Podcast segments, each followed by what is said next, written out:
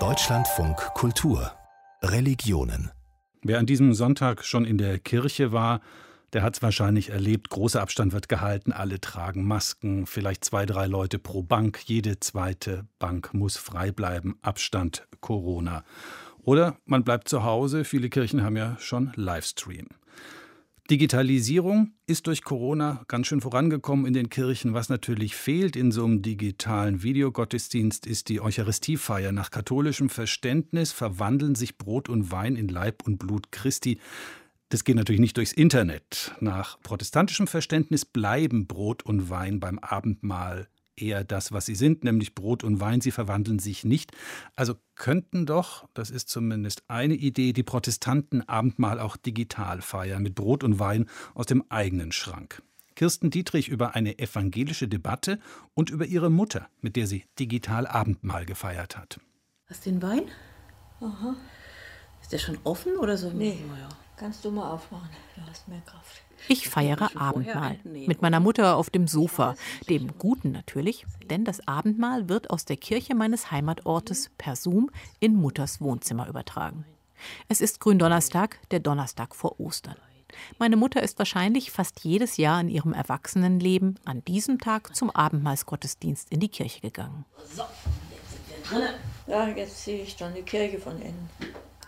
Im letzten Jahr fiel der Abendmahlsgottesdienst wegen Corona ersatzlos aus. Seitdem ist ein Jahr vergangen, in dem nicht nur die Kirchengemeinde meines Heimatortes digital unglaublich viel dazugelernt hat. Deswegen also dieses Jahr an Gründonnerstag Online-Abendmahl. Liebe Gemeinde, ich begrüße Sie, ich begrüße euch ganz herzlich an den Endgeräten. Ich bin zuversichtlich, dass das Technische alles gelingt. Für das andere aber sind wir zuständig. Nämlich, dass wir mit Haltung dieses Abendmahl miteinander feiern.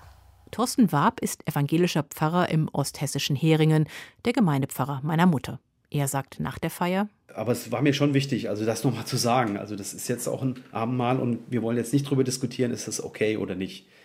Weil das war im Vorfeld halt auch so die, die Frage, ne? also wo man dann Leute auch hat, die sagen, oh nee, geht gar nicht. Denn ein Online-Abendmahl ist nicht einfach irgendein Gottesdienst mehr, der digital verbreitet wird. Abendmahl ist nicht einfach symbolisches Essen und Trinken in der Kirche.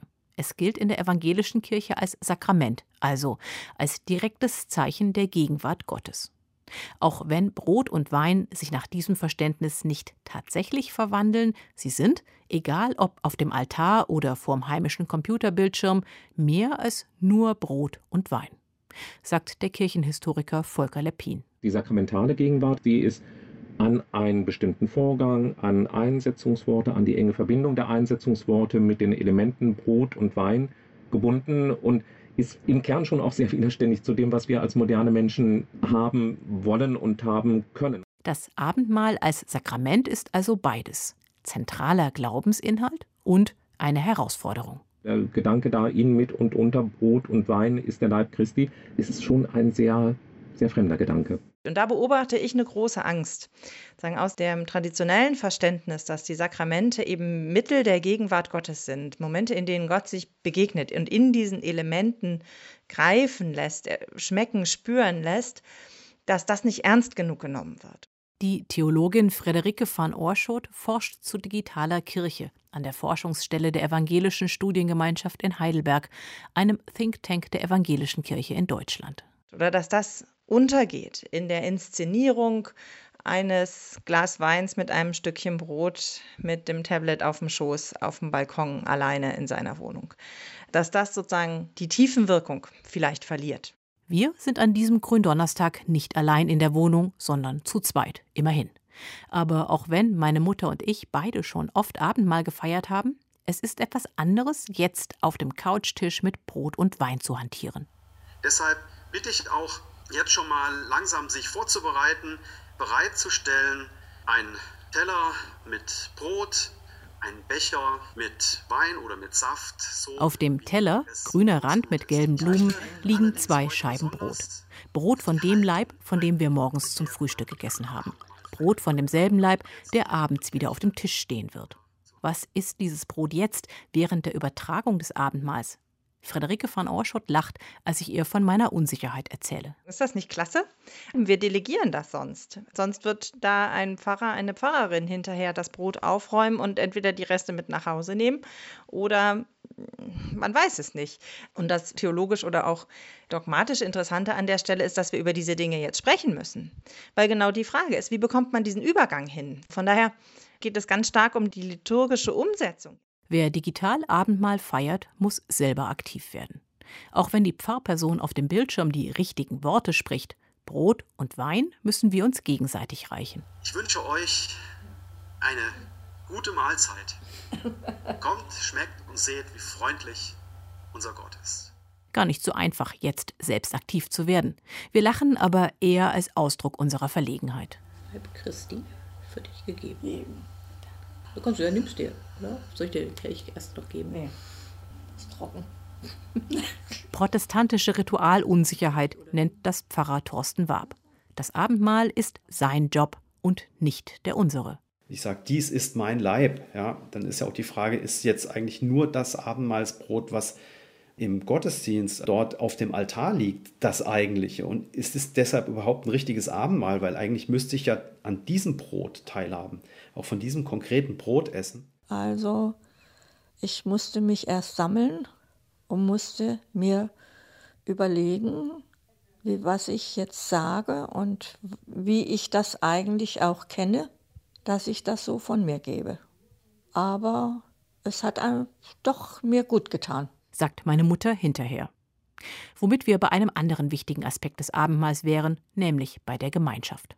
Das Abendmahl ist auch ein Zeichen der Gemeinschaft. Das ist digital leichter zu fassen als die komplizierte Sache mit den Sakramenten. Wenn wir eben im Gottesdienst Gemeinschaft haben, was wir ja auch im Glaubensbekenntnis bekennen, ist die Gemeinschaft der Heiligen. Und die transzendiert ja Ort und Zeit. Also von daher ist das etwas, was das digitale Abendmahl in meinem Verständnis mehr hat, dass ich eben mit Menschen und mit Gemeinde verbunden bin, die nicht an einem physikalischen Ort ist. Ralf-Peter Reimann ist Pfarrer und Internetbeauftragter der Evangelischen Kirche des Rheinlandes und lebt seinen Glauben deshalb natürlich seit Jahren auch digital. Dann sehe ich auf den Kacheln all die Menschen und durch den Abstand, der eben auf dem Notebook viel geringer ist, als wenn ich in der Kirche stehe, sind mir die anderen Menschen sogar noch mal näher. Reimann war an einer Studie über digitale Gottesdienste beteiligt. Je nach Alter und je nach Sozialisation, sagt er, erleben Menschen digitale Gottesdienste unterschiedlich. Deswegen lohnt sich auch der Streit darum, ob und wie Abendmahl online möglich ist, sagt Friederike van Orschott. Weil wir damit ja auch Weichen stellen für unseren Umgang mit digitaler Welt, digitalen Räumen im Größeren. Und es werden Ihnen und mir Menschen begegnen, für die das auf jeden Fall echte Gemeinschaft ist, die vielleicht Kirche sogar nur so kennen, auf eine Art und Weise, wie sie das nie erleben würden, wenn sie sich sonntags in eine Gemeinde zwingen würden, die mit ihrer Welt wenig zu tun hat. Ist eine Online-Gemeinde eine richtige, eine echte Gemeinde? Spätestens seit der Corona-Krise glaubt das auch die offizielle Kirche. Sie hat kürzlich sogar eine ganze Denkschrift zu digitaler Kirche herausgebracht. Das Abendmahl bleibt der eine strittige Punkt, an dem es immer noch mehr Fragen als Antworten gibt. Diese digitalen Formen haben ein Stück die Frage auf den Kopf gestellt und es ist, täte uns vermutlich auch gut, unsere Gottesdienste, unsere Praktiken Abendmahl zu feiern und so weiter vor Ort ebenfalls so auf den Kopf stellen zu lassen unter der Frage, was da zum Ausdruck gebracht werden soll, was da sich ereignen soll. Passiert das oder passiert das nicht? An der Frage kommen wir im Digitalen nicht vorbei und wir müssten sie uns aber fürs Analoge eigentlich, glaube ich, auch viel deutlicher stellen. Sagt Friederike van Orschut. Der Kirchenhistoriker Volker Lepin äußert sich zurückhaltender. Momentan habe ich, so würde ich es formulieren, nicht genug Gründe, um zu sagen, die Verheißung der Gegenwart Christi gebunden an Brot und Wein, die ist auch im digitalen Abendmahl gegeben. Lepins Vorschlag wäre, im digitalen auf das sakramentale Abendmahl lieber zu verzichten und stattdessen vor dem Bildschirm ein sogenanntes Agapemahl zu feiern, ein gemeinsames festliches Essen. Auch das ist in der Bibel überliefert. Diese Begeisterung und ja auch die Erfahrung, die wir gemacht haben, es geht so viel digital. Nehmen wir die auf, nehmen wir die mit, feiern wir diese Gemeinschaft, erfahren wir diese Gemeinschaft, essen und trinken vielleicht auch gemeinsam. Das heißt für mich auch, dem Rechnung zu tragen, die digitale Welt ermöglicht nicht alles. Und das haben wir ja in der Corona-Zeit auch bitter erlebt. Und meine Mutter? Auch wenn sie inzwischen sonntags gerne den Livestream aus ihrer Kirche sieht. Gründonnerstag nächstes Jahr würde sie beim Abendmahl gerne wieder in der Kirche vor dem Altar stehen und dort Brot und Wein empfangen. Ganz analog und vom Pfarrer, nicht von der Tochter neben ihr auf dem Sofa.